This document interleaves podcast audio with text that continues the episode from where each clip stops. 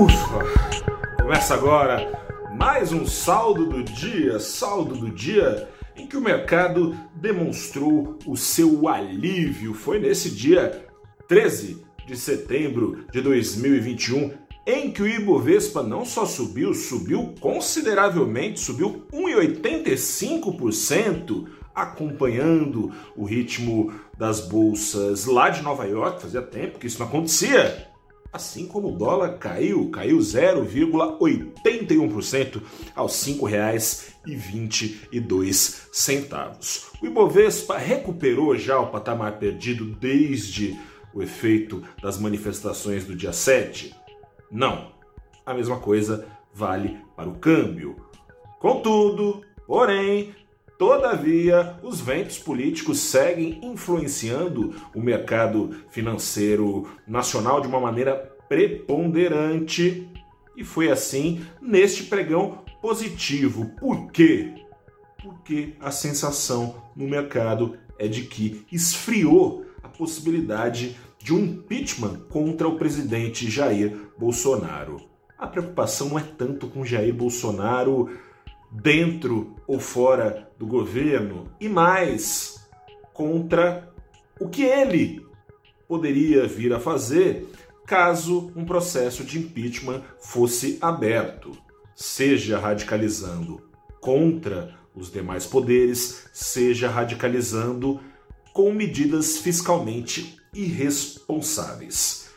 Por que esfriou essa sensação de impeachment e, consequentemente, esses outros riscos nos radares dos investidores? Primeiro, claro, com a tutela sobre Bolsonaro exercida pelo ex-presidente Michel Temer. É verdade que Temer saiu com a popularidade mais baixa de um presidente da República em toda a história moderna brasileira. Porém, no mercado, Temer tem relativamente uma boa é, avaliação, é o cara das reformas, né? O pessoal passa um pano aí para as denúncias de corrupção, no caso do Temer, porque ele faz reforma, então tá tudo bem, coisa e tal. Temer estaria então tutelando o presidente Jair Bolsonaro, né? Que mudou radicalmente da água para o vinho. Não mudou, né? Mas assinou aquela cartinha de uma nota de repúdio contra si mesmo, uma coisa inédita né, na história é, republicana nacional, feita pelo presidente Michel Temer, mas assinada pelo presidente Jair Bolsonaro, desdizendo o que ele próprio falou que faria, ou seja, cometeria crime de responsabilidade. Como? Não cumprindo decisões judiciais. Bolsonaro se descolou dessa possibilidade de crime de responsabilidade, porém a gente sabe que impeachment, mais até do, do que uma questão legal, embora, claro, precise de uma base ali jurídica, ele depende de vontade política. Caso as ruas sejam invadidas por manifestantes contra Bolsonaro, ficaria difícil o Congresso não reagir a isso. Não é o caso.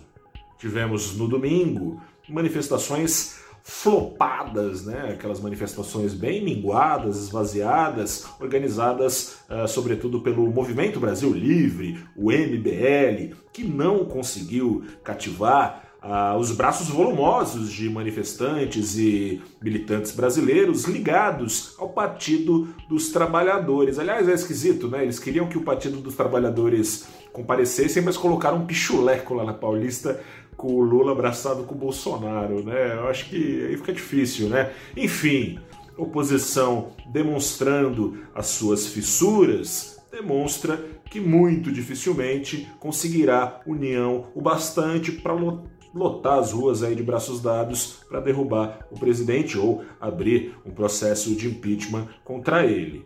Assim sendo, abriu-se alas para o Ibovespa embicar para cima, dólar embicar para baixo em linha com o exterior. Tá tudo bem então com a economia brasileira? Não tá essa descompressão, né, nova descompressão, né, já tinha tido uma pelo menos na quinta-feira passada com a carta do Temer, agora essa segunda com as manifestações que ninguém foi do MBL, né, MBL que aliás, MBL era é, apoiador do presidente Jair Bolsonaro, agora se arrependeu e aí conta com o ranço do PT, MBL que também apoiou a deposição da presidente Dilma, né, tem mais isso ainda que dificulta a oposição se unir aqui no Brasil. Mas Esfriamento das coisas não significa que ficou tudo bem, tudo resolvido. O Brasil segue sendo Brasil, segue ainda um, um, um alívio desconfiado do mercado em relação aos próximos passos do presidente Jair Bolsonaro e segue a espiral de indicadores negativos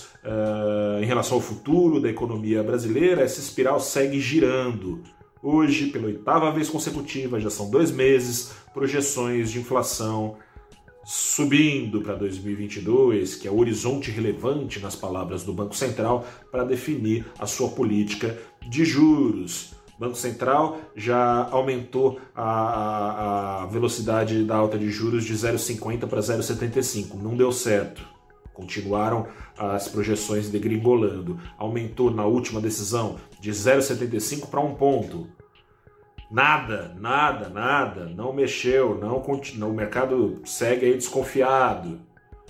O mercado agora começa a projetar que o Banco Central vai subir a velocidade de um ponto para 1,25 ou mesmo 1,5 ponto uh, nesse ajuste, levaria então a Selic ou dos 5,25 para 6,5% ao ano na quarta-feira da semana que vem, dia 22, ou para 6,75% ao ano uh, a Selic, numa tentativa então de estancar logo a pressão inflacionária que não para de crescer de maneira inercial nos radares da economia brasileira. Com isso, não só essas projeções se mexeram, projeção de Selic subiu para 8% ao ano, ao ano na média do mercado para o final desse ano, subiu também para 8% ao ano para o ano que vem, e as projeções de crescimento da economia apontando para baixo, foi corrigida para baixo, mas segue acima dos 5% de projeção de crescimento para esse ano.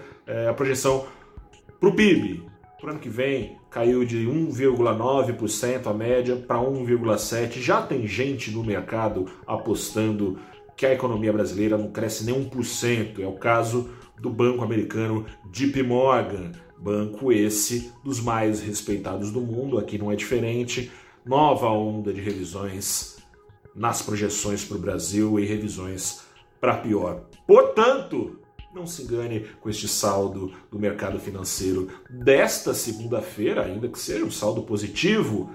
Teve, aliás, um giro bem pequeno, bem é, aquém da média diária no Ibovespa, média nesse mês e no ano está é, tá de 23 bilhões de reais movimentados pelas ações do Ibovespa.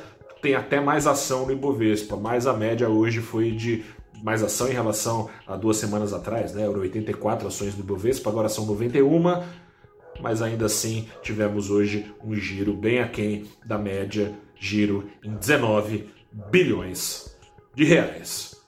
Força na peruca aí do outro lado. Estou aqui, Gustavo Ferreira, repórter do Valor Invest, de segunda a sexta, para te falar como é que estão eh, as projeções para a economia brasileira, clima político e como ele interfere no mercado de capitais e, claro, o saldo que interessa para o seu bolso aí do outro lado. Deixe seu like, compartilhe o vídeo, continue conosco, deixe seu comentário. Grande abraço, se cuide daí que eu cuido daqui, da minha saúde, que a pandemia ainda não acabou, mas está acabando. Quanto mais a gente se cuidar, mais rápido a gente vai sair dessa. Grande abraço, boa semana, até a próxima e tchau.